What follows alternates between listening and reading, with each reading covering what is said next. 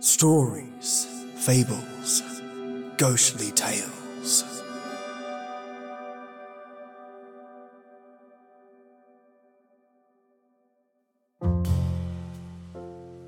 Good morning, good evening, or good night for those listening to me when the sun is down. Ah, there is nothing quite like a set of old time radio episodes to start your week, and a large cup of Earl Grey tea to top off your workday. And as the day comes to an end, and you've got your own time back, you can sit back and really enjoy a delicious cup of tea. That warmth, that relaxing feeling, and the sweet yet earthy smell of the bergamot. Mm-mm. Delicious. Listeners, I hope you have your cup of Earl Grey at the ready because we have two tales from the Crime Club remastered and ready for your lovely ears. The first is The Sun is a Witness, and your second, The Grey Mist Murders. Oh, yes, nice and ominous. I have been able to pinpoint another frequency, by the way, that strips out some old time radio resonance. I've worked hard on this one for this episode, so I hope you like it and let me know if you notice it. Now, turn the lights off, the sound up, and let's listen to two crime classics. Enjoy.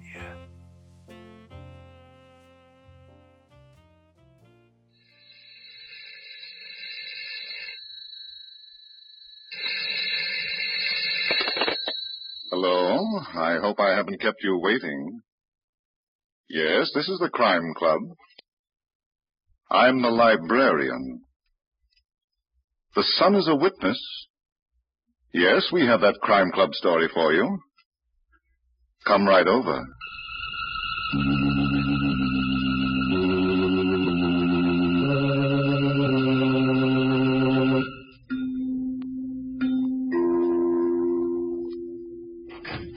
Ah, you're here. Good. Take the easy chair by the window. Comfortable? The book is on this shelf. Here it is. The Sun is a Witness by Aaron Mark Stein. A very unusual story of a design for killing that couldn't succeed without murder. Let's look at it under the reading lamp. It was Tim Mulligan's job as an archaeologist to find out about dead civilizations. And he was finding out about the Anasazi, the Indian cliff dwellers who inhabited the Great Canyon walls of the Southwest many centuries ago. It was late morning, June 22nd, the second day of summer, and Tim Mulligan was digging carefully in one of the caves high above the canyon floor when George Dillon, the owner of the property and Tim's benefactor, climbed slowly up from the camp cave 30 feet below. He stopped to catch his breath. George, what are you doing up here? I, I wanted to see how you're getting along, Tim. You shouldn't have done it. You're hard. Where's Tony Blake? Well, he's around somewhere. You're not going to snitch on me, are you, boy? You're his responsibility, Pop. He's your doctor. Yes, but he didn't join the outfit so he can take care of me. What do you mean? He wants me to take care of him. Oh, that. Yeah. And maybe I will, after he and my niece Marion get married. But right now, it's Indian history that's got all my attention. Oh, yeah. Well, I uh, dug up a grave, George. Anasazi? I think so. I haven't unwrapped the mummy yet. Good. We can do that together. Come on, let's go. Hmm? What's that? The wind. No, Tim. No wind ever made a sound like that. Sounds human. Huh. It is human. And it's coming from. Uh, George, George, take it easy. It's the cave. There's no one in there. The open grave. The Anasazi mummy. Tim. This has got to be a trick. Tim. George, My heart. where's the digitalis? In the... It's all right. I just lost my breath. I'll be all right. Are you sure? Yes. Help me down to the camp You cave. bet. You bet. Uh, let me call for Tony first. I feel a lot better with him around. Tony!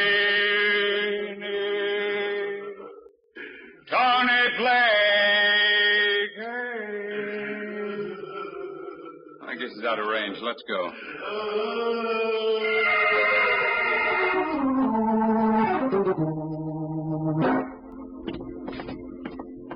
How is he, Tony? He, uh, he just fell asleep. Uh, let's get away from this cave opening. I don't want to get disturbed. Okay. Now, Uh, what about that ghost, Tim? Somebody's trying to kill your patient, Doctor. Hmm? Do you think he can be scared to death? Uh, With his heart, anything can happen. That's what I mean. Where's Marion? Are you kidding? Not this trip. You, Marion, and I are the only ones here with George. The others. Well, that's where she went, to the others at the ranch house. when? This morning, while you were digging for your ghost, she was worried about her brother. Oh. Oh, of course, it's been four days since Fraser went back to the house with Matt Casey to get provisions. I didn't realize. Uh, now look, Tim, I gotta talk to you about something. Yeah? Give up this, pro- this crazy project. Give it It- up? it- it's not doing George any good. His heart can't take it. I'm not his doctor, Tony. And I am. So, what, he won't listen to me. As long as you're on the job, he wants to be with you. Don't you understand? Yes, I think I do. He's a fibrillator heart in a very bad shape, and the slightest stimulation. You're not worried about that, Tony, are you? What? You've got an axe of your own to grind, and it's beginning to look like a battle axe. Don't get dirty, Mulligan. I'll try not to. You can't cut me out, so you're trying to move me out. Anything to get George's mind off Indians and onto your sanitarium project. The darn sight more useful than digging for dried up bones. that depends on how much of a scientist you are. I told you not to get dirty, Mulligan. Stop waving those fists. You're liable to hit yourself in the face. Tim! Tony! George. Come in here, both of you. I, I thought you were sleeping. I heard every word you two said out there. When do you think I'm going to die, Tony? If you continue to stay here, George. I'm going to stay here until Timothy finishes what he's doing. And there's no telling. There's nothing I can do about it. Are you quitting? No, I'll be around if you need me. You shouldn't have been so rough with him, Pop. Tim, You know what, George? Tim, do you really think somebody's trying to scare me to death? It's possible. Hmm. That fellow? I. I don't know. I'd rather not believe your own doctor's out to kill you. He's the only one here with us, Tim. And if that sound we heard was not a ghost, but a rattlesnake. What? In here someplace. Now stay where you are, George, and don't get excited. I'll uh, I'll look for it. Wait! Try not to get excited, George, and don't get off that cot. You'll never find it, Tim. If it's in this cave, I will. It isn't. What? It's in this wall next to me. Solid rock. And we can hear the rattle. Now, Oh, wait a minute, George. I don't want to believe in ghosts, but nobody can make that sound come out of solid rock. Now, wait, wait. All right, Pop, it's gone. We can relax. now, Tony's right. This is a bad place for you. I, I'm not afraid, Timothy. But I am. I'd uh, like to get you back to the ranch house where you might get an even break. I'm not running away. Good for you. I'm taking you away. Now sit tight. I'll get Tony and we'll load this up into the car. Tim, does that mean you're giving up your work here? No, indeed, Pop. It means I'm going into another business ghost hunting.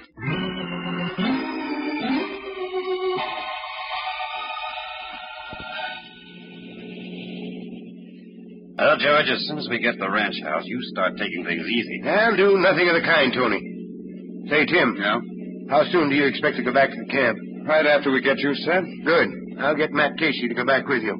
He knows every inch of that canyon. And if someone's out there playing ghost, or was, Don't be surprised Ah, if it was one of the Indians from the reservation. Is that your theory, Tony? Ah, they're very superstitious about their dead being dug up, Tim. Especially if they're going to be used as museum pieces. that's enough of that. Slow down. There's the ranch house. Oh, say, there's uh, there's Fraser walking away from his car. Honk the horn, Tony. Ah, look who's here. He must have come out just behind me. Is the expedition over? Temporarily. Uh, give us a hand with the luggage, Fraser. Are you Uncle George anything? Where's the rest of the party? What do you mean? Matt Casey and Marion, of course. Are you trying to kid me? Well, aren't they here? No. Some joke, huh? Fraser, Marion left this camp this morning. She was coming to see how you and Matt were getting along. Matt and I? But Matt went back to camp two days ago. He took a truckload of provisions. Are you sure? Now, look, Tim, I was here when he left. You smell as though you might be foggy about things. I've had a few drinks, but I know what I'm talking about. I pick up the stuff in town, and Matt took it from here. Why didn't you come back with him, Frazier? I took a liking to civilization, Uncle George. So after Matt bounced off, I bounced back to town where the civilization is beautiful and lively. I got back a few minutes ago. You were there for two whole days? I couldn't help it. The attraction was magnetic. Can it be proved, Fraser? Don't be a comedian, Tim. What's mine is mine. What about Marion? I don't know, Tony. Sis might have been here. Say, maybe she hit for town. For some lively civilization? Well, mean, Mulligan? Nothing personal, Dr. Blake.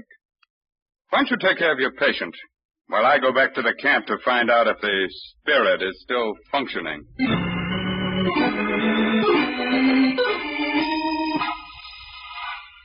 Hello? Hello? Anybody here? Anybody here? What? Oh, Tim, Hello, uh, Mary. where is everybody? Why didn't you answer me? one, one question at a time, please. I've been running around in circles all day. First the ranch house, nobody there. Then back to this. I, I'm a little winded. Just give me time. Where is everybody? Everybody but Matt Casey is at the ranch house. Why? They gave up the ghost. Huh? What are you doing up here on top of the canyon wall? Oh, this is going to be a national park someday. Uh-huh. Monument to Indian culture.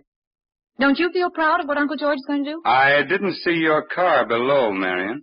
Always stick to the subject. You can't lose that way. My car isn't parked in the canyon. I came up the back way for a change. Mm-hmm. Bet you had a very good reason, too. Perfect. I got tired of the canyon road. Of course. Mad Casey must have had the same feeling about it. What? Well, look down there where my car is parked. His truck's there, too. So. Yes, and it's loaded to the hilt with provisions. I call that being very ruthless. Yeah. All that good food left down there to spoil, and I'm starving. Well, at least you've got a doctor who can feed you vitamins.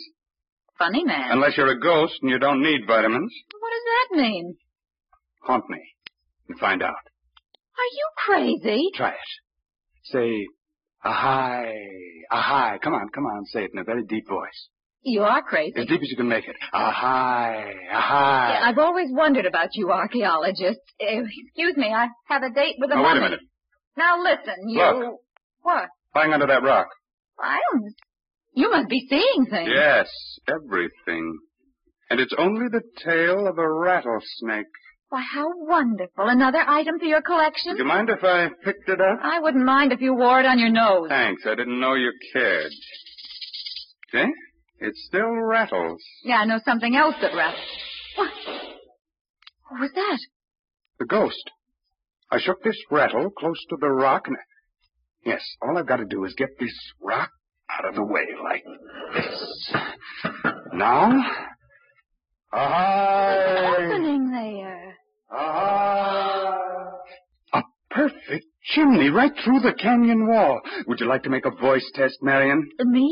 No, thank you. I don't like to hear myself talk. Not even in the interest of science? Goodbye, Tim. I'm going home. Oh, wait, wait. I'm going with you.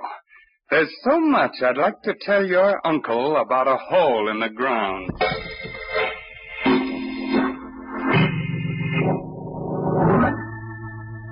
Frazier. Uncle George, say you had quite an experience up at the camp. Tony was just telling me about the ghost. Yes, and it's occurred to me with Matt Casey missing. Oh, he wouldn't try to kill me, Dr. Blake. I didn't say that he would, George. He's been but- working for me for 27 years. We're old friends. Frazier, I want you to organize a searching party for Matt. All right, but if you ask me, he's going on a bender. I don't think so. He's done it before. Why, there were times when he'd bust out for a whole week. He never did it when he had a special job to do. He knew we were waiting for those provisions at the camp. Yes, that's right, Frazier. Yes. And He knew that I was waiting for something else that was much more important to me. Something else? Yes.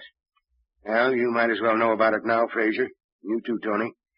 I sent Matt Casey back here to type up a new will. Oh? Yep, I've decided to give all this property to the government for a national park. Well, that's nothing new. If that's all you've decided. That's all, Frazier. The rest of my property and all my cash go to you and Marion. Uncle George, Yeah? nothing. You're just a swell guy. I'd better go out and organize that searching party. Yeah. And as for you, Tony, No Oh, sanitarium, huh? well, that's up to Marion. If she wants to set one up for you after I'm dead, she can do it. With my blessing.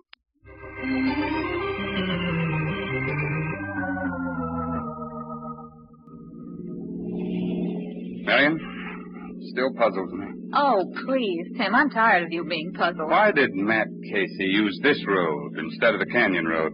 Why is an archaeologist? Would he have any reason for wanting to be heard but not seen? Oh, dear. Would you have any reason? Excuse me. The company I keep. All right, Marion, you don't have to talk to me. I don't wear a badge. You don't know how pretty that makes you look. I think I do. By the way, why don't you and Tony get married? There's no hurry. He's broke, isn't he? Da-da-dee, And a big sanitarium with his name all over it could uh, solve an ugly problem Uncle George is Tony's patient. by design. What do you mean by that? You brought Tony out Well, here. suppose I did. That doesn't mean. Now look here, Mr. Mulligan. I don't like your insinuations. Because there's one thing about the great Southwest that always fascinates me. Oh. Don't change the subject. Buzzards. What? Over there on that pile of rocks. Well, you're not stopping, are you? Of course, where there are buzzards, there's death. And Where there's death, uh, I'm an archaeologist, remember? Oh, don't be ridiculous. I want to get back to the ranch house. You will. I'll just take the ignition key out to make sure you don't do it without me. Would you like to join this expedition? No. Oh, that's too bad. You don't know how cultural those things can. Alien, What is it? A pioneer? there's a body under those rocks. A human body. What? Timothy Mulligan, if you're Just kidding a hand me. showing. Part of an arm. Good heavens. Looks like a man's. He, he must have been caught in a rock fall. Well, let's dig him out. He, he might still be alive. No, no, not with rigor mortis, Marion. Oh. That's pretty obvious. His fingers. All right, Marion, we'd better start digging. It's going to take a little time.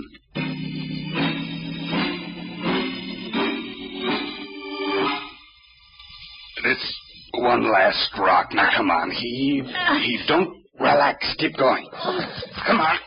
What? What was that? Uh, We'll look later. Let's get this rock off first.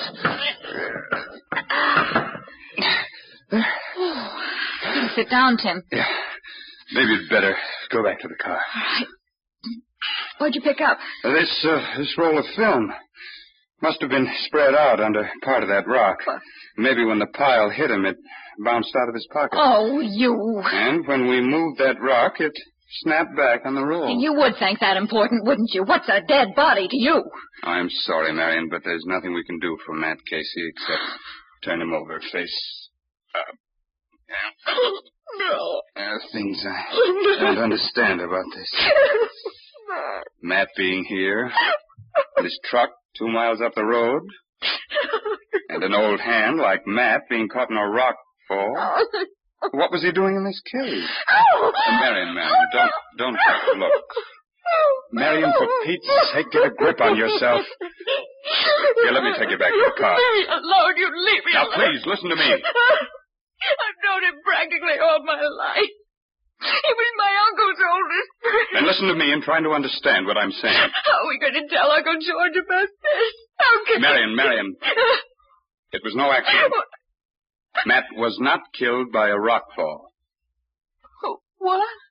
What'd you say? He was murdered. Tim, I've had enough of you Now and your... listen. Matt was clubbed to death and brought here. I don't want to hear any more. And look. He was lying in the sand, face down. His face was covered with blood. Dried blood. But the sand is clean. You see what I mean? Please, take me back to the ranch house. I- I'm afraid I'm going to be very sick.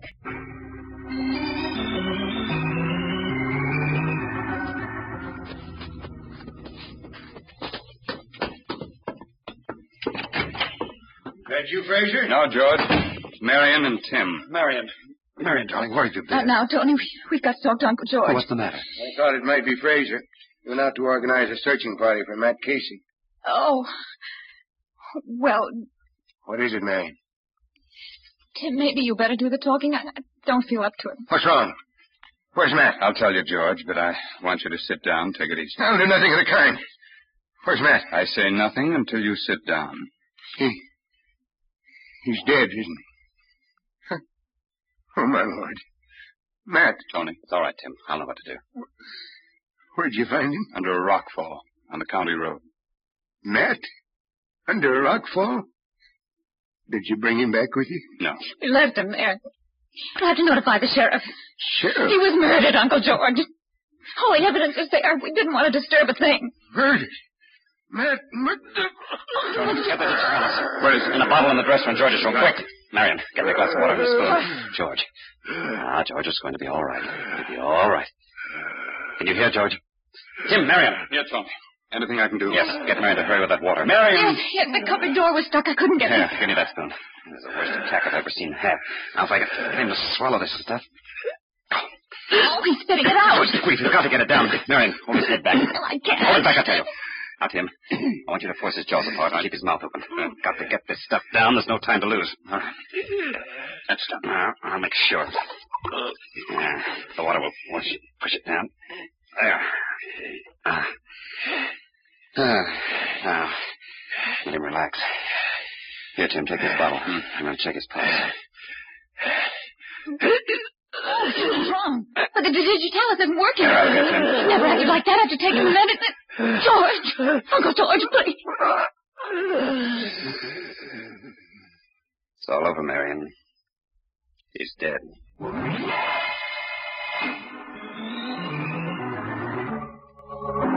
I, I didn't think, Tony. I, I just, without thinking, Marion, there's no use blaming yourself anymore. It was bound to happen sooner or later. I didn't have to throw it at him. I, I didn't have to yell murder. Ah, here. There. Take this pill, What is it? a sedative. No, Ah, no, I, Come I, on, come on, be good to yourself. You'll sleep for a few hours. who's that? I don't know. Now, look, dear, you're as jumpy as a bee. Now, take this. Tony, Oh, Oh, oh, Frazier. come outside for a few minutes. I want to talk to you. All right. Hey, what's the matter with you, Marion? You've been crying. Uncle George is dead. What? He had a heart attack. And it was my fault. Oh, no. Dead. Tim and I found Matt Casey's body under a rock fall on the county road. It looked like murder, and I, like a fool, like a stupid, hysterical fool, like I couldn't keep it to myself. I, I wasn't going to tell him. I was going to let you, Tony, break it to him easy. What do you mean? Well, we found Matt's body. It was wrapped up in a blanket. I guess Tim must have done that to keep the buzzards off. What did you tell the sheriff? No, a couple of the men took the body to the mortician in town. We thought. Tony, how quick did he go? Uncle George. Too quick, Frazier. Even the digitalis couldn't help him. It couldn't help Nothing him. good, Fraser, when it's not used. Oh, what do you mean, Here's a Tim? bottle with a digitalis label on it. I want you to taste its contents, Dr. Blake. What are you trying to say? I'm not trying. Go ahead, taste it. I put that label on there myself. I'm sure you did. And I'm sure you meant to do the right thing. Well, what's it taste like? Quinidine sulfate. Yes, that's what I thought. A powerful heart stimulant. When that gets into a fibrillator heart, it becomes a killer. Tim! I'm afraid so, Marion. No, Uncle George was not murdered. I'll never believe it. That bottle proves it, whether you believe it or not. How about it, Tony? Ah, I don't Did understand. you have quinidine sulfate in your collection of bottles? Yes, but that doesn't mean that I. Now look here, Tim. I'm the only doctor for miles around. I keep a lot of medicines for emergency purposes. Of course, of course. Can't you two fight this out some other time and some other Now, place? wait a minute, Fraser. I don't want any more talk. Not right now, anyway. Okay. I'll say no more. Until the sheriff gets here. I'll send for him myself. Good, good. Later. I think Marion and I should have some time to ourselves, don't you? Before Uncle George becomes Exhibit A. Well, that's your privilege.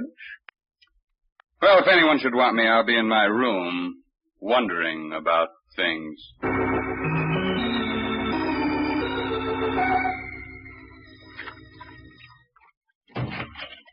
Oh, hello, Marion. You've been in here so long, I thought you'd died. Ah, Mm, such luck. What are you doing? I'm uh, developing. What? Not my muscles, honey. Not your personality either. Touche. Did uh, Fraser send for the sheriff? I don't know. He's been hibernating in the study all afternoon. Now, look, Tim. Mm, I- I'm ready to believe a lot of things you've said about murder. that's so kind of you. But is it going to do anybody any good to make a fuss about it? Won't do the killer any good. Be reasonable. Fraser and I are very rich now. And and I'm very much in love with Tony. Ah, I'm a stubborn cuss, Marion, when I'm right. And you haven't got enough money to make me think wrong. How much do you want? Nothing. Excuse me, Marion. I want to switch on the lights. Suppose I were to kill you. Huh? Oh, in that case, I'd be dead. No one would ever know. Fraser and Tony wouldn't tell. Think about it, Tim. Mm-mm. mm-hmm. This is the stuff. Here, Mary. You'd disappear. It can be done, Timothy. There's a lot of open land out here. Places people don't go to. Think of the place you'd go to, Marion. Here, here. I want to show you something. Tim! Now listen, Marion. I've got a lot of friends in New York, and they know where I am. And if they don't hear from me, they're going to wonder and ask a lot of questions. So put down that gun and come over here. I'm not interested in a strip of film. But you should be. This is the film we um, found next to Matt's body. And it tells an amazing story. What? Yeah. Uh, do you see those four dark streaks on the negative? Well, what about them? Now, they all start at one point and then spread like a fan. The first one is short, second one's a little longer, the third one is the longest, and the fourth one is shorter. So, what does it prove? It proves, Marion, that the sun is a witness. And right here on this negative, it's pointing four fingers at a murderer. What? Now, drop that gun. Oh, no. Yeah. A twist of the wrist, and we're equals again. Shall we go now? I'd like to see the other members of your family, present and future.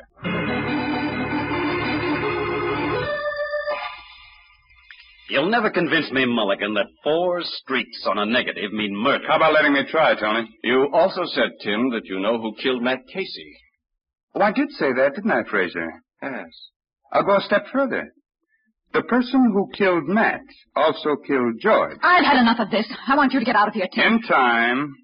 But whether you listen to me or not doesn't matter. I know you'll listen to the sheriff. All right, Tim. Prove your sunstreak theory. Thank you, Doctor. Well, Marion and I found this film next to Matt's body. He was lying at the entrance to a cave, and the rocks were piled high. So? No sun or light flooded that cave. The film wasn't ruined, but somehow one ray of sun got through between the rocks and left these marks on the film. But where's the murderer, Tim? In this room, Fraser. Today is the 22nd of June. Yesterday was the first day of summer, the longest day of the year. You see now what these streaks mean? That's still a lot of nonsense. The to day me. before yesterday was shorter, and the day before that still shorter. The position of the sun changes every day. As the days get longer, the sun rises higher. Anybody want to question that fact? I see what you mean, Tim. According to that evidence, Matt was killed four days ago. Yes, Tony. He didn't return to camp two days ago, as Fraser told us. Oh, Fraser. Oh, what, what's the use? It's going to be found out sooner or later. Nobody believed Tony would deliberately give Uncle George the wrong medicine. Fraser. I didn't plan it that way when I started. I, I, I was going to frighten him to death, but it didn't work, so I came back here and switched labels on the bottles. The, the medicines looked alike, the same color. I would have done anything then to get Uncle George out of the way. Why, Fraser? Well, well, up at the camp, I, I overheard him talking to Matt Casey about a new will. Yes? I, I didn't know what was going into it, but I, I was sure he was going to cut me out. He didn't like some of the people I've been fooling around with in town. So you killed Matt Casey to keep him from bringing back the new will. Yes, but but if I'd only read the thing before I burned it, Uncle George would be alive now. I'd have known. Lord help me, I'd have known. That's right, Tim. George told us. This whole estate goes to Marion and Fraser, except his property. Yes, the National Park.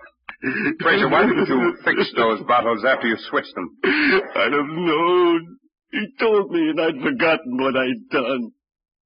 I was too happy. Too happy.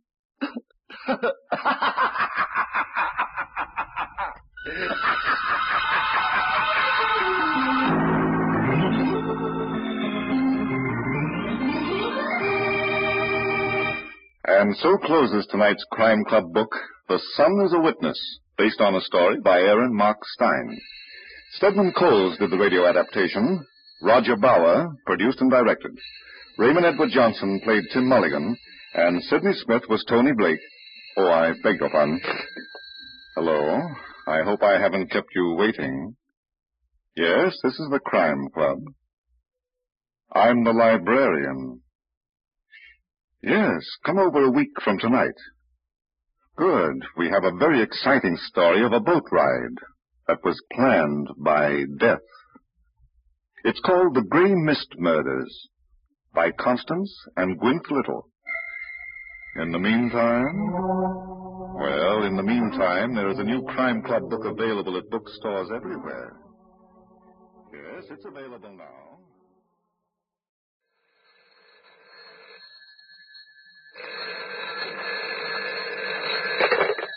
Hello. I hope I haven't kept you waiting. Good. Take the easy chair by the window. Comfortable? The book is on this shelf. Here it is The Grey Mist Murders by Constance and Gwynth Little. The very intriguing story of a pleasure cruise that became a floating horror. Let's look at it under the reading lamp. It was late afternoon, and Robert Arnold's ocean going yacht, the Gray Mist, was already eight hours out of San Francisco and traveling under full steam toward Honolulu. Two of his friends, Peter Condit and Phyllis Marsh, stood by the rail in the bow of the ship, absorbed as they watched the water go by. Then, a few moments later, Nothing to say, Peter? Huh? Oh, I'm sorry, Phyllis. I was just thinking. What about? We ought to get married. What? All of us. A triple wedding. Carla Bray and Bob Arnold, Hmm. you and Chet Gordon, and. And you and Kay Baylor? Uh huh. Today. Bob could get the skipper to do the honors. You're slightly off the beam, Peter. I know it sounds crazy, but why not be crazy for a change? Not with my life. I believe in waiting and watching. What for? You're going to marry Chet anyway, aren't you? Maybe. Oh, aren't you sure? I don't know. But you're engaged. So? Peter? Huh? It's Kay. Now you can ask her how she feels about a, a double wedding. All right. Stand by and watch the reaction. Okay, darling, come over here. I got something to ask you. After me, sweetheart. Hey! Well, Peter, wouldn't you like to know what that was for? What's the idea, Kay? Don't you ever try to make a fool of me again. What are you talking about? Your ex-heartthrob, Peter, Sally Grable. Huh? She's on this boat. And wherever she is, she's doing a good job of hiding. No, now listen. We've been sailing for eight hours, and I haven't seen her. Now, where would she be, Peter? No, Ah, she isn't. You must have had a bad dream. She is, and I didn't. But, Kay, if you didn't see her, how do you know? This handkerchief was where it shouldn't be. Oh? Recognize it, darling? Let me see it. Be gentle, or you'll rub off the monogram. Where'd you get it, Kay? I found it on the other side of the deck. It was hugging the rail for dear life. Well, I'll be. Of course, dear. The sooner the better. Wait a minute. Yes? Where's the rest of the crowd? Your laugh, mate? Cut it out, Kay. Where's Bob and Chet and Carla? In the lounge, I suppose, giggling over their brandy. Then you showed them this handkerchief, huh? Oh, yes, and they were so surprised. Thanks. I'll see you later. We'll soon find out who's kidding whom.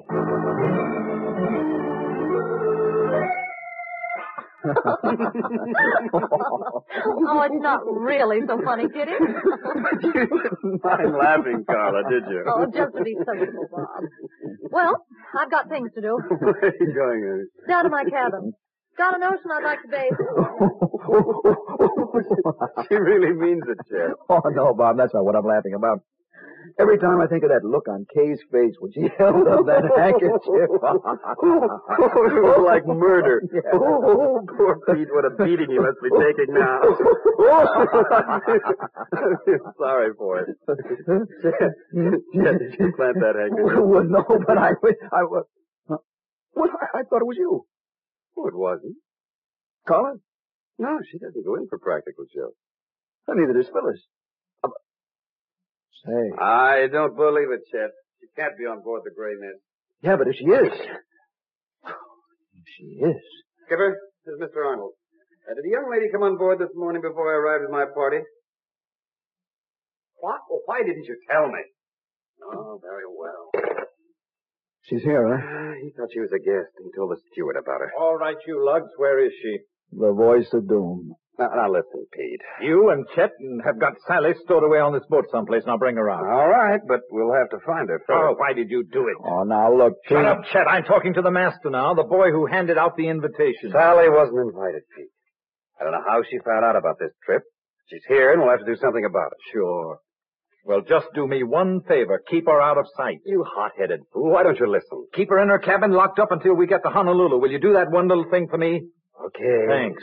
And after that, you can laugh yourself sick. Because Kay and I are checking out as soon as we dock. Well, how about a song, Bob? Fool. Uh, Something like Old Lang Syne. Should old acquaintance be forgot and... Shut up, Chip. Let's look for Sally. I could do that with another song. Call her. Oh. What's the matter? Call her. She's in my cabin. In my cabin. Sally? Yes, in the closet on the floor. And there's a cord around her neck. What? I, I opened the closet to get her dressed for tonight. And I... Chet. Chet, stay here with Carla. I'm going downstairs.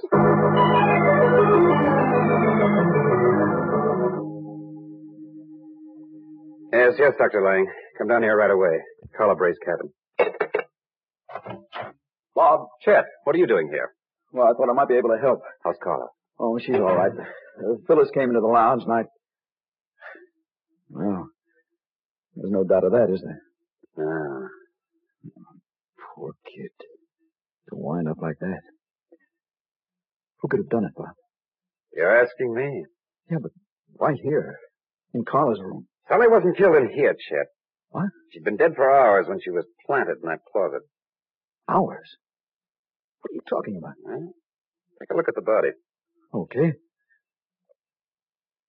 Yeah. That could be rigor mortis. It is, Chet. I sent for Dr. Lang. He'll know more about the exact time she was killed. Yeah, sure. But I got a few ideas of my own.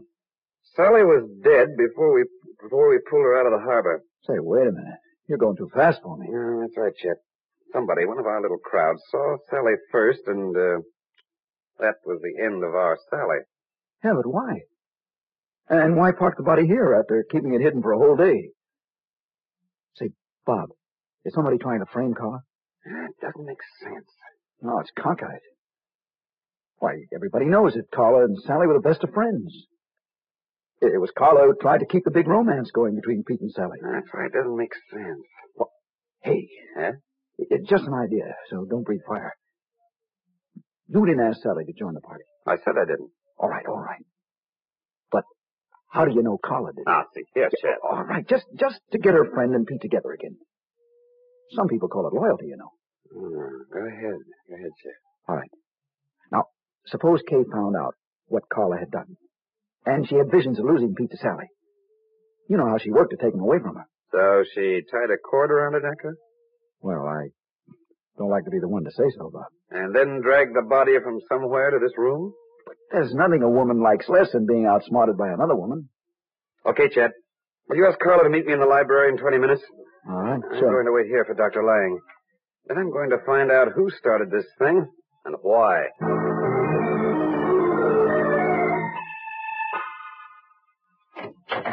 Bob.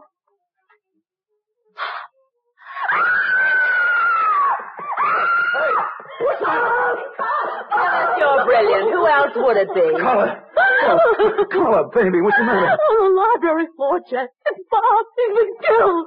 Holy. Uh, somebody run for a doctor, quick! Who did it, Carla? I don't know, Kay.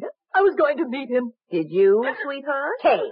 It just occurred to me that Carla's quite a finder, Phyllis. Cut it out, Kay. This is no time for comedy. No, Peter, just for murder. You're a fool, Kay.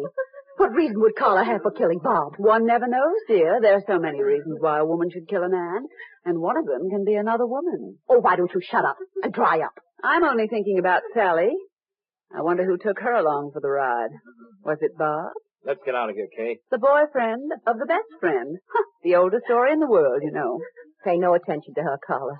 Ever since she found Sally's handkerchief. Carla. Mm-hmm. I haven't heard a word she said, Phyllis. If she only knew how little she means to me. Pick on me at a time like Carla. this. It's all right. What's all?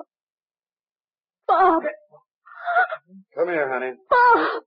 Oh, darling, you are all right. Well, not quite. I, I still have a headache. Oh, my darling. We've been so busy arguing about who killed you. I, I didn't think to look. Yeah, it takes quite a lot to crack solid ivory, but somebody tried awful hard.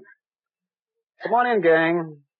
You look pretty well, considering. Yeah, we might as well all be together, even though it's not going to be a week. What happened, Bob? Well, I'm glad to see you're interested, Pete. Now look! I should have done that when I opened the door. I would have seen who was waiting behind it with the Empire State Building in one hand. Kay seems to think it was Carla, Bob. Oh, so I heard, and I was coming under the fog. The reasons were very interesting. Bob? Ah, relax, Carla. They were just interesting, not true. Well, shall we play 20 questions now? We shall. Chet, when Mm. you told Carla to meet me here in 20 minutes, who was present? Everybody? Yes. And then everybody disappeared. Yeah, I, I went to the billiard room. Alone, Bob? I went to my stateroom to rest. How about you, Pete? I, uh, I went for a walk on Deck with Kay. Is that right, Kay? You don't think he's lying, do you? It's possible that he isn't, but somebody is. How about you, Carla? You had 20 minutes to kill. I went to the game room, Kay. Why, of course. And the game room is right next to the lounge. Carla, were you able to see the stairway? I didn't see anyone go down, Bob. But then, Yeah? well, I wasn't watching it. I was walking around. But the game room, dear, is where you play games. I've had enough of you, Kay, and everything that goes with you. Now, wait a minute, wait a minute. There's going to be no hair pulling while I'm around. She's got no right to keep throwing mud at me, Chet. Yeah, I know. she I killed know. Sally and tried to kill Bob. And the more she tries to put the blame on me, the more I'm convinced Oh. All of it. right, It's not all Carla. right at all. She's not going to call me a murderer. Stop it, Kay. Pete, get her out of Nobody has to get me out. I'll see you all later. That means around dinner time, if I know Kay. I'm sorry about the rumpus, Bob. Okay. I think I'll go up to the bar and start drowning myself in the best liquor you've got. Either I'm crazy or this boat is jinxed. We start out on a cruise, the best of friends, and before the end of the day, we find that we're the worst enemies. Come on, fellas. Let's go up on deck and go haywire. I'm going to my cabin, Chet. Huh? I'm very tired. Oh. Okay. I'll go down to the boiler room and cool off. That's Kay. here. Ah, forget it, please. Carla, did you invite Sally on this trip? Did I what? When you look surprised, honey, you're really beautiful. I'm not surprised, Bob. I'm angry. I had a lot of respect for Sally. You don't have to say another word. I'm convinced. You thought of it. Oh, darling, I apologize. Now let's go and search all the cabins, including the empty ones. We might trip over something like a clue to the murderer. Then we'll know who's who and who paid her off.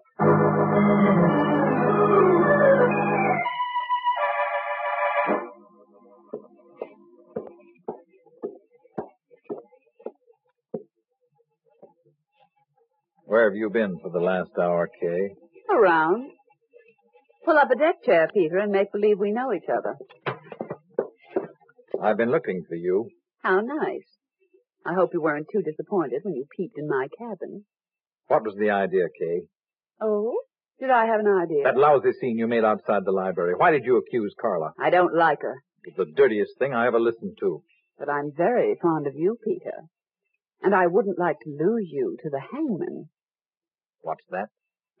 Oh, you're wonderful.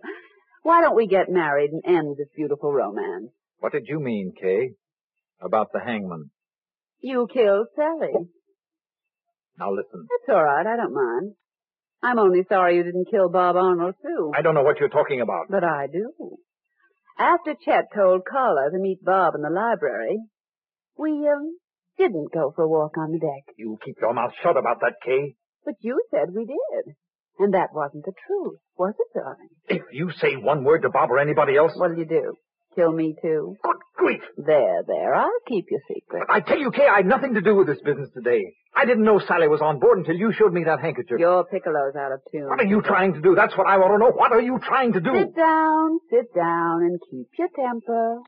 Because if I start screaming, there, that's a good boy. I didn't kill Sally. No one will ever know from me. Would you like me to prove it? How? Well, a wife can't give evidence against her husband. You haven't got anything on me. Don't be silly. All I have to do is talk, and the only alibi you've got becomes a witness for the prosecution. Yes? Yes. Because whoever tried to kill Bob killed Sally. And for the sake of the record, the marriage record, I was with you on both occasions, protecting my future.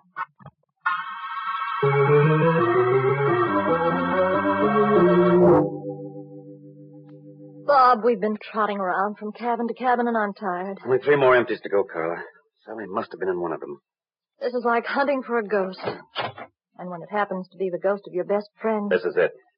Luggage. Sally's luggage. It must be. No one was checked into this room by me. Bob, What is it, Carla?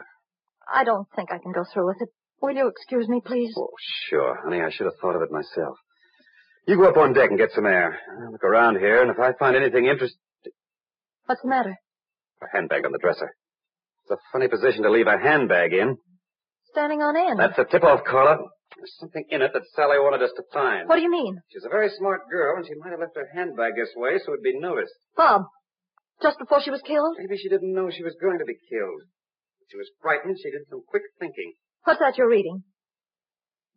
Lord, there's one thing I didn't expect to find. Well, what is it? A letter to Sally. Read it. I've made up my mind, so let's not mess things up. Stay off the gray mist. Chet. Chet? Yeah, of all people. Chet and Sally? Not a word to anybody. There's no doubt about it, Carla. That's his handwriting top to bottom. Now, there's only one thing to do. But we won't do it now. What? Phyllis. Not now, will we? Please give me that letter. I'll do nothing of the kind. Carla, don't be foolish. You're an old friend. And I'm very fond of you. You wouldn't dare use that gun. I would. I'm engaged to marry Chet. And if I have to shoot you to get that letter, I'll shoot you. There's no use arguing, Carla. Give it to her. But she'll destroy it. There's nothing we can do about it now. Give it to her. Well, all right. Thanks. I'll explain some other time. Bob, has she gone out of her mind? I don't know. If sticking by your man means that you're out of your mind, then she is. Why, you sound as if you admire To her. me? I don't even admire myself. Let's go upstairs. I'd like to have a chat with Chet.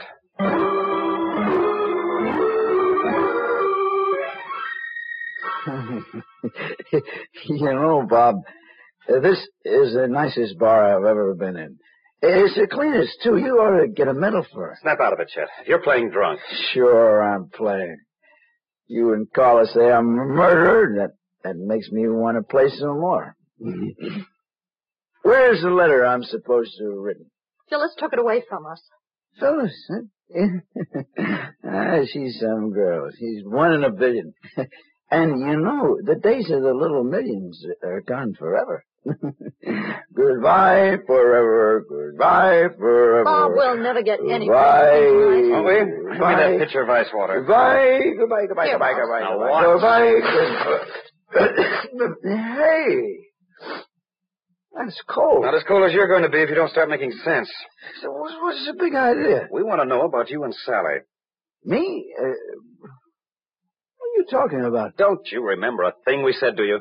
Well, you said it. Uh, oh, yeah. Yeah, a, a letter that Phyllis took. That you wrote to Sally, telling her to stay off this boat. Oh, no, Carla, I never wrote one word to Sally. Oh, you gotta believe me. We found it in her handbag, Chet. And the handwriting was yours. Uh, You know what, kiddies? I think there's a lunatic on board. How about it, Chet? No, no, I mean it, Bob. Look, what happened? First, Sally's found in the closet of Carla's room. And then you're conked for no reason at all, and now then this letter of mine. Tell us about that, Tom. But I didn't write it. I haven't seen it. But, but I can tell you it's a forgery. That's always convenient. No, Carla, I'm not lying, honest. Look, Bob, you, you know me for a long time. You know my handwriting. Could you imitate it? That's not the point, Chet. Well, could you or couldn't you? Yes, if I wanted Well, to. so could Carla and so could anybody. It's the easiest handwriting in the world to imitate. It, what is it? it's like a schoolboy's. Well, will you get that letter from Phyllis?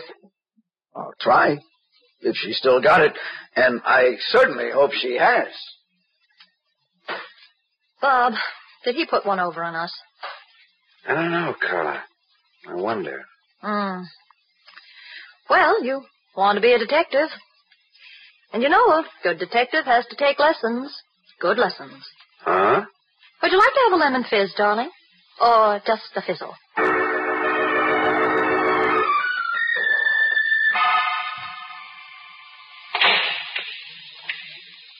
Peter, Oh, Phyllis. Can you play billiards? I want to talk to you. All right. What about I overheard what Kay said to you a little while ago. snooping, huh? I didn't mean to, Peter. Let's go out on deck. I want you to understand one thing. When we get outside, Phyllis. Very well.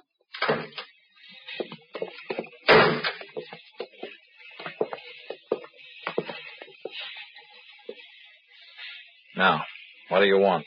The truth. You too. Bob and Carla found that letter in Sally's handbag. What letter?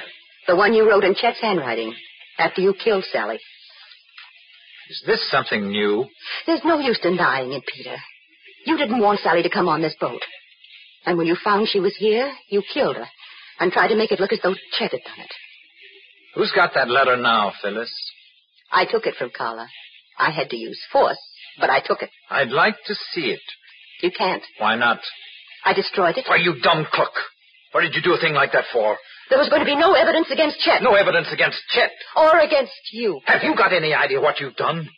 Only one person had a reason for killing Sally and wanting to kill Bob. It wasn't Chet. No, no, who's talking about him? It was Kay. Kay? She thought Bob had invited Sally to make this trip. You saw what she did when she found that handkerchief. But she's not as smart as she thinks. She put on the mad act, but, but Sally was already dead, and she killed her. But tonight, when she tried to put the blame on me, Peter, do you know what you're saying? what she said about me. Only this is the truth. I know it. All Kay wants is money, and I have it. She charmed me away from Sally, made me think she loved me. I fell for her like a ton of saplings. But all she was angling for was money. But I always thought that Kay was well off. She hasn't got a dime. For the last two months, she's been gambling with my money. And I was going to ask her to marry me. Today. a triple wedding. Oh, stop it. Stop it. What's the matter with you? Don't you believe me? No. All right. Let's form a posse. We'll beat through this boat till we find Kay. And then I'll make her tell the truth about everything, including murder.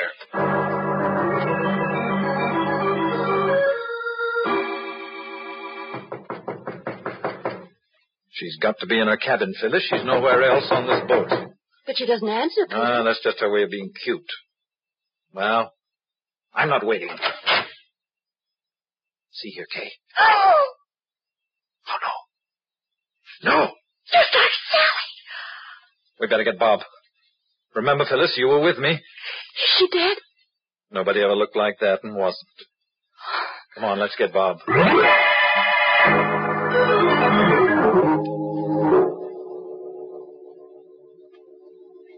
I think that's all, Mr. Arnold. Thank you, Dr. Lang. Will you take care of the details? I'm going into the library to join my, uh, friend. If you want me to make any chemical tests, I'll call you, or I'll bring the murderer to you. I think we got all the evidence we need. I hope so, Mr. Arnold. Yeah.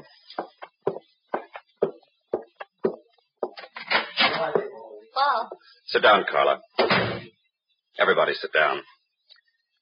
Al Kay's been dead about an hour. Anybody have an alibi? No? Well, that's good, because I don't care about alibis this time.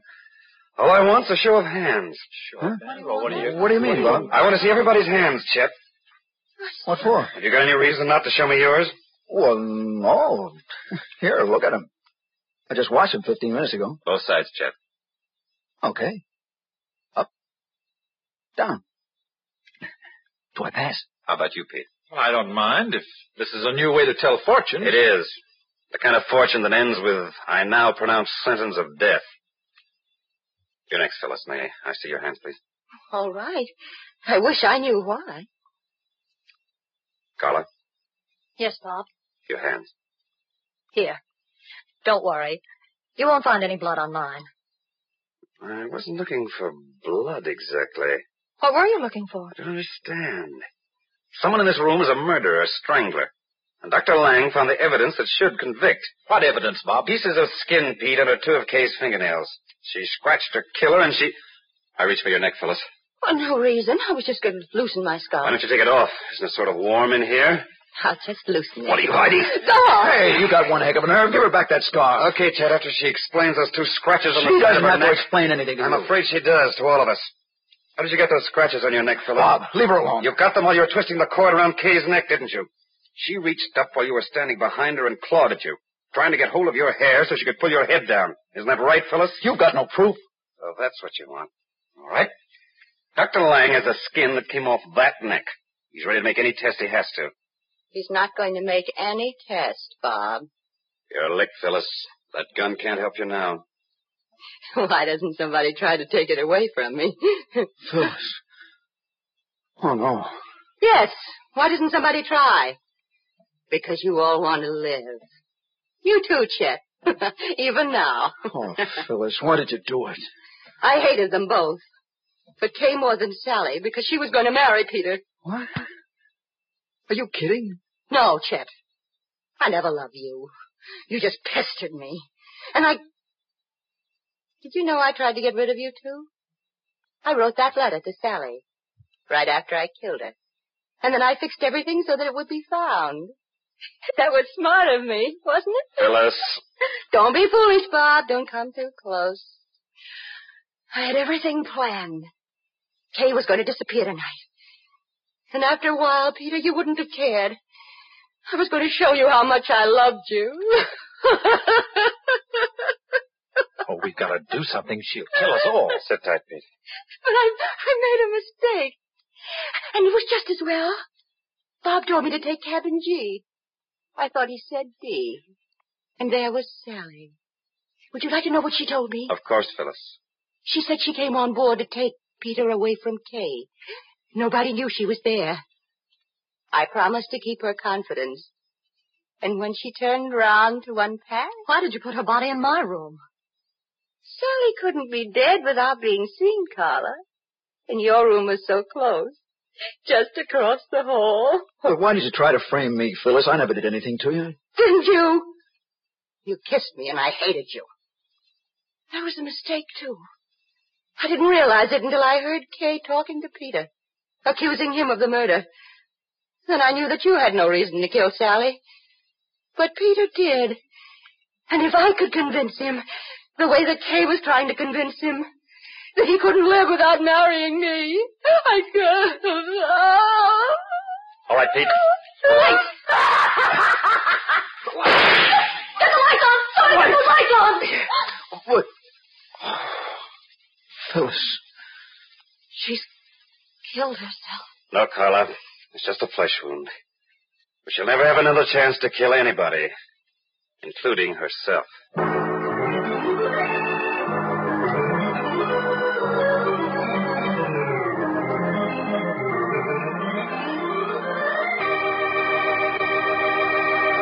And so closes tonight's Crime Club book, The Gray Mist Murders, based on a story by Constance and Gwyneth Little. Stedman Coles did the radio adaptation. Roger Bauer produced and directed. Sidney Smith played Robert Arnold. Helen Shields was Phyllis Marsh.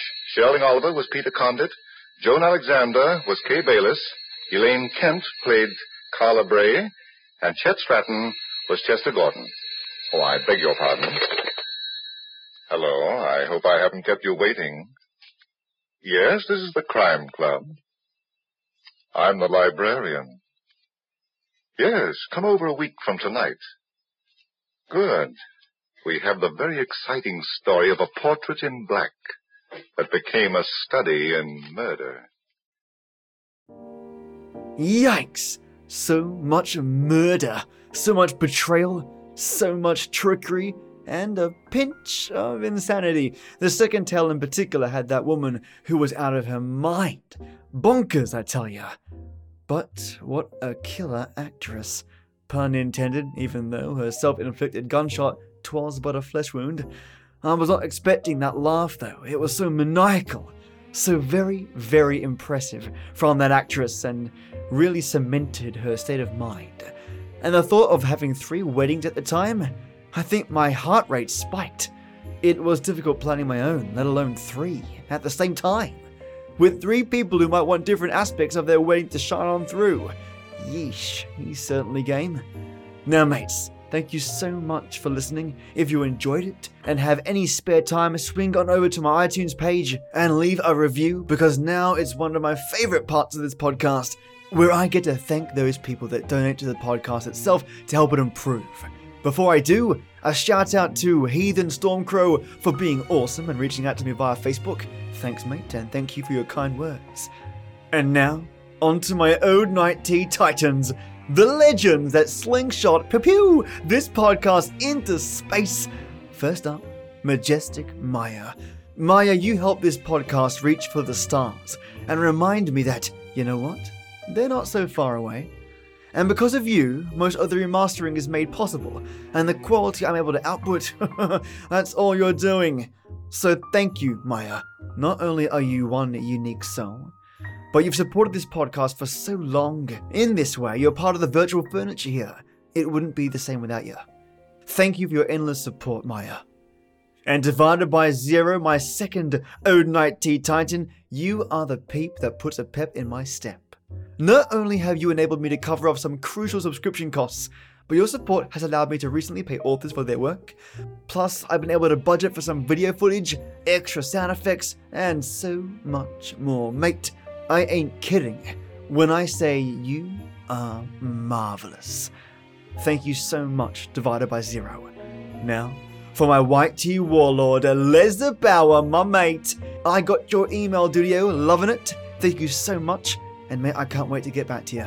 Your support has allowed me to grab some more critical sounds from the net, you know, vomiting, whipping, and gut dragging sounds, you know, stuff that makes us all go, oh goodness. Thank you, Leza. Your support helps me out immensely. And now, the lifeblood that pumps this podcast blood around day in and day out. My Earl Grey enforcers Chad Warren, Joss Heather, Paige Marcini, Peter Raffili, Tasha Moncrief, Christina Boyd, Dolphin and Cow, Michelangelo Yacone, Tea Time Drinker 1, and Solstra. You are all my personal legends. Your support does indeed 100% fly back into the podcast, and seeing as I don't run any advertisements ever, full stop, this helps me out so much. All of you are so generous and special to me. If you want to be a generous soul like these peeps, visit my Patreon page www.patreon.com forward slash SFGT and bam, you can support me there. All dollar dues are injected straight into the podcast once more, and I'll be shaking up the Patreon reward soon. Just gotta find some time to implement it, but it's around the corner. And for the better, mates, have a wonderful Monday, and may I whisk your weekend along with more tales this Wednesday. Stay awesome, which is easy for you folks, and as always, till next, we meet.